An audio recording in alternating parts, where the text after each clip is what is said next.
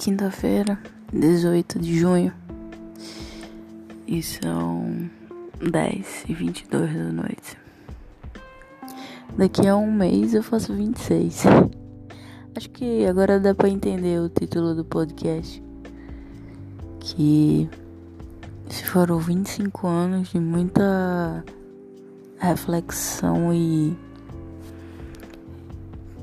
pensamentos sobre como superar as dificuldades. Passar pelas coisas que passei não foi fácil.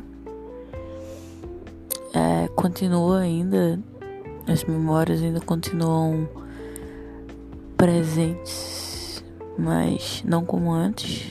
Talvez a gente consiga lidar com o trauma quando a gente absorve ele e vive ele.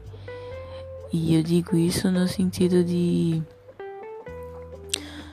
Hum, não encontro uma palavra, mas acho que no sentido de aceitar o que se passou com você. E meio que falar sobre isso. Quando você fala sobre o trauma que você passou é, as coisas se tornam mais fáceis, mais, mais fluidas.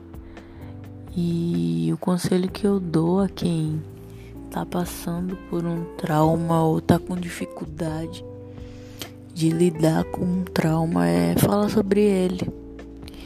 E quando você fala sobre ele, você pode chorar, você pode se retrair um pouco, você pode é, se recolher, mas é, no final, quanto mais você fala ou tenta falar sobre ele, mais fluidez a sua vida ganha.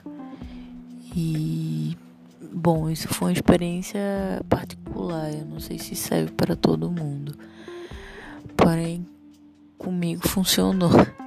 Comigo funcionou e foi a queria que eu descobri sozinha. Descobri sozinha. E a primeira vez que eu falei, a segunda, a terceira, a quarta, assim sucessivamente foi bem mais fácil. E esse é o recado de hoje. A mês dos 26. Eu diria que é, é um mês de de muito mais aprendizado do que os meus 25 anos. Vai ser um mês muito aprendizado. E se você me perguntar se eu faria tudo diferente, nossa. Nossa, se eu faria. Daí, vem a sua. Seu, pode vir seu questionamento. Ah, você faria tudo diferente mas o que você faria de diferente? Para começar, eu. Eu acho que eu. Eu não me calaria diante das situações. E eu enfrento. Eu deveria, tipo. Me arrependi de não ter enfrentado mais a, as pessoas para defender a minha opinião, para para mostrar o meu ponto de vista a elas. Outra coisa que eu faria diferente também era sair do armário primeiro. Ou oh, antes, desculpa. Sair do armário antes. Nossa, dá uma sensação de alívio de você poder ser quem você é. E também vale ressaltar que tipo todo mundo tem o seu tempo, todo mundo tem o seu o seu time de, de sair do armário. Então não adianta você perguntar para, sei lá, seu amigo ou para influencers do mundo LGBT que que tempo é o certo de sair do armário que não existe. O tempo certo é o seu. Quando você se sentir preparada, quando você tiver segurança para isso. Daí você me pergunta, tipo, ah, mas quando eu vou sentir isso? Então, você simplesmente sente. No meu caso foi assim, pelo menos.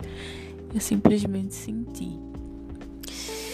E outra coisa que eu faria diferente seria ter focado mais na faculdade. Não que eu não, não queria ter focado, mas assim, as circunstâncias me levaram a meio que perder o foco um pouco. E daí já vem três temas para os próximos podcasts que a gente vai falar com certeza. Espero que vocês tenham gostado.